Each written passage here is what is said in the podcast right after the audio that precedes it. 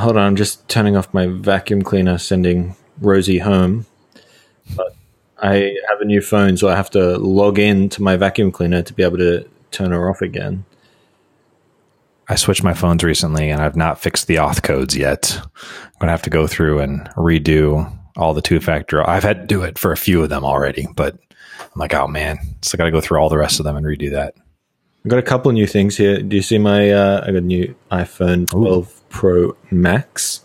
Very fancy. And also because I listened back to the previous podcast that we did, and I heard a lot of popping sounds, so I made myself a pop filter for my Yeti oh. mic. I made it. I 3D printed the uh, housing for it, and then got a stocking, you know, and cut a little circle out and put it in into the uh, filter that I wow. Did. Well, you sound great. Always, and and it attached really nicely and neatly to my 3D printed homemade boom arm as well. I'm feeling a little inferior in my manufacturing capabilities right now. Oh, my son so is uh, he, my son's working on a project to make a grabber arm, and uh, we've got rubber bands that we're working with. So let's see how that goes. and some Lego that'll do do the trick. How have you been, Excellent. Jonathan? I've been well. I uh, the year is almost over, just a couple weeks left, and I'm I'm pretty excited. There's been a lot of stuff happening in the WooCommerce world where I spend most of my time. Um, also, a fair amount happening in the WordPress world as we're getting closer. I think what five six is around the corner. Not around the corner. Um, the five six will happen during this recording. Oh wow! Well, I mean that's right around the corner. That's like right around the corner. Yeah, something. like that. How about you? I've been good. Yeah, getting ready for Hanukkah, and uh, we had a big party at our house over the weekend for one of the boys' birthdays. It was a messy party. We had a big food fight, and I got involved. It was a lot of fun. We were throwing pasta and rice and jelly and all sorts of different things. Wow. Custard. Yeah. Have you ever wow. participated in a food fight? Uh, not officially. but it was not not designated as such. But I have thrown food around uh, in good fun over the years. Yeah. So now I have to mow the lawn and uh, sort of hopefully pick up a bunch of those bits of beetroot and gross things, flour that are coagulating in the grass. So WordPress 5.6. That's a good transition. Uh, into Smooth. I've got about, I just checked my SpinupWP and I've got 31 sites, like all little side projects or things for friends. And I just realized my, my feeling, I feel excited about hitting the upgrade. I don't have any sense of trepidation. Maybe it's because none of them are like mission critical sites. yeah. How are you feeling about that? Like, I'm like, ooh, 5.6, it feels like a little bit of like an early Christmas type thing and uh, let's update that and get it rolling. It's had quite a number of release candidates, right? And actually was supposed to be released a few hours ago and we had to abort the launch just like another uh, launch was aborted a few uh, an hour ago or so, uh, the the SpaceX launch.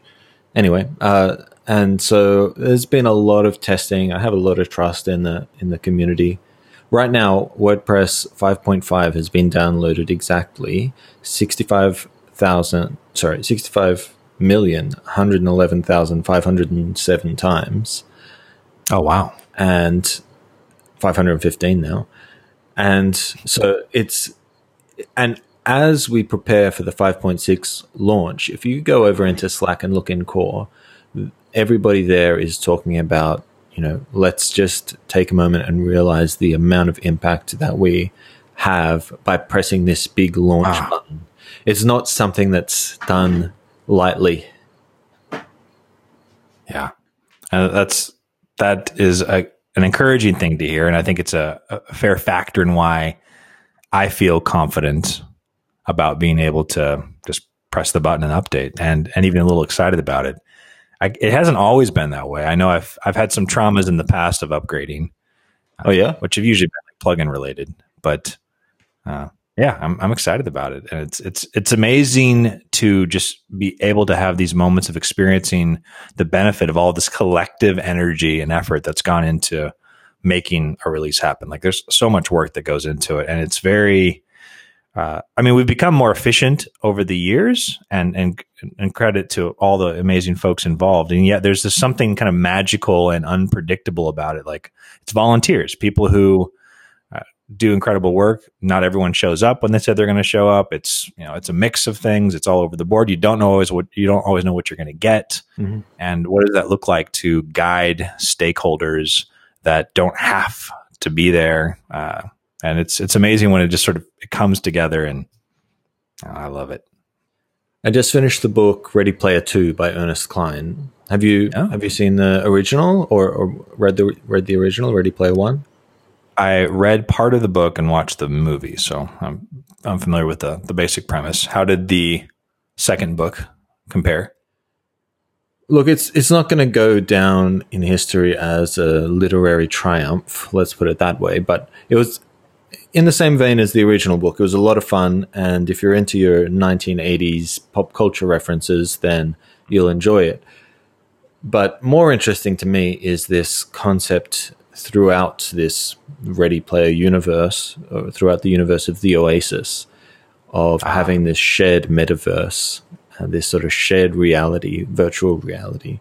You know, right now when we talk about VR, it's sort of like, oh, you put on your headset and you open up an app and you're sort of using an operating system. Maybe you're using like the Oculus, Oculus Home, maybe you're using the Steam VR Home, and then you open an app kind of like you would on your phone. And then maybe that app, you know, you can share experience with people, and that's always pretty magical. But what we don't have is this Ready Player One vision of you put on your headset and immediately you're transported into this other shared reality where you could yeah. stumble into people and meet new people and you access new experiences through that shared reality, this alternate reality. You sent me that link to Jel the other day. No, no go ahead. Oh, I think we're going the same. Go ahead. Well, yeah, no, I, I think I was just going to say that I think that the web is the thing that could get us there. You know, HTTP protocols are sort of already in place.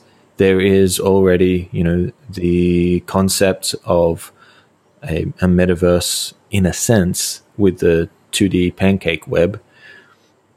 And we have uh, technologies like A-Frame and three.js to help make that 3D aspect of the web work you you sent me that link to to Jel, which is this how would we describe it like a, another 3D space type thing, but built around collaboration, working together yeah. on things. Mm-hmm. Where you load it up in the browser, it's quite quick. You're dropped into a space with an avatar, which is this smiley face rather than this very very interesting, very opinionated. I was really impressed. I set up a little instance and just sort of played around with it. Um, for me, playing games, there was some pretty comfortable concepts being able to you know, use the keys to navigate and move around. I was impressed with the uh, a familiar concept of being able to like hit the forward slash like you do in Gutenberg and then see huh. this list yeah. of elements, blocks, if you will, that you could drop into this virtual world that you were in. And it's fair, it's quite lo-fi by design, but yet it still had that sense of of presence and being in a space. And yeah, I think the technology is continuing to evolve in terms of what's capable on our machines and becoming more accessible. But it, to me, it was a great example of not being that fancy and yet reminds me of those that idea of being transported, right? Because you don't like Minecraft is a great example mm-hmm. of a low fidelity but you can get lost happily in that world and, and shared experiences together. And I think, yeah, there's there's so much opportunity there. Jel has this great concept of worlds, or I, I like to think of them as planets. They're not spherical, uh, which is part of the fun of it, actually. Uh, they're torus shaped. There's a whole technical reason behind that, and, and I can really imagine a future where we think of virtual planets as being torus shaped, donut shaped. Hmm.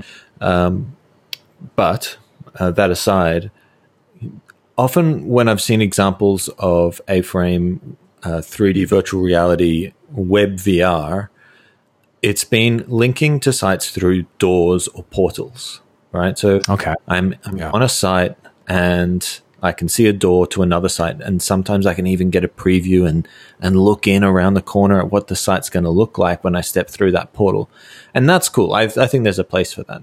But the thing that inspired me with Jel is what if actually websites were planets, not mm. and to travel in between, we travel through this weird empty space that and maybe we can take our avatar with us you know between spaces and we can tr- take our stuff along with us as well between worlds between planets and instead instead of stepping between portals websites have a sort of spatial relationship with each other. Have you ever tried to imagine what the web would look like if websites were spatially related?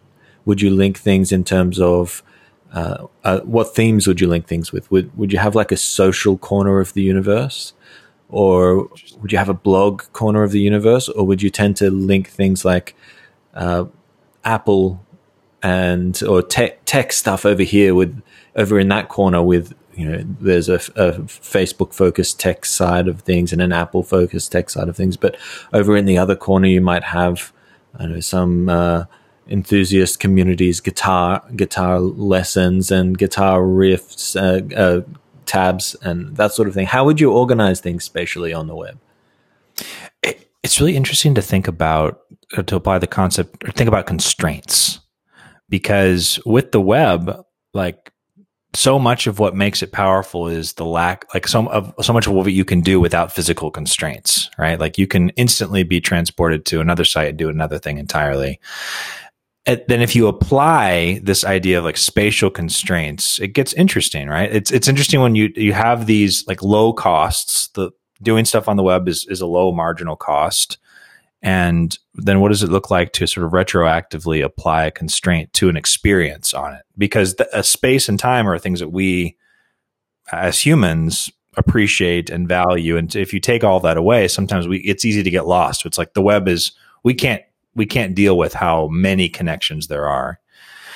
So what I'm what I'm imagining, and we've talked a bit about in the past, like what if you had what if you could turn WordPress into a game, like you had instances where you had different things happening on it. I could imagine a a plugin for WordPress. Ooh, five points just released. Sorry to interrupt. Oh, it's awesome. out. Hey, it's good reason. Yay!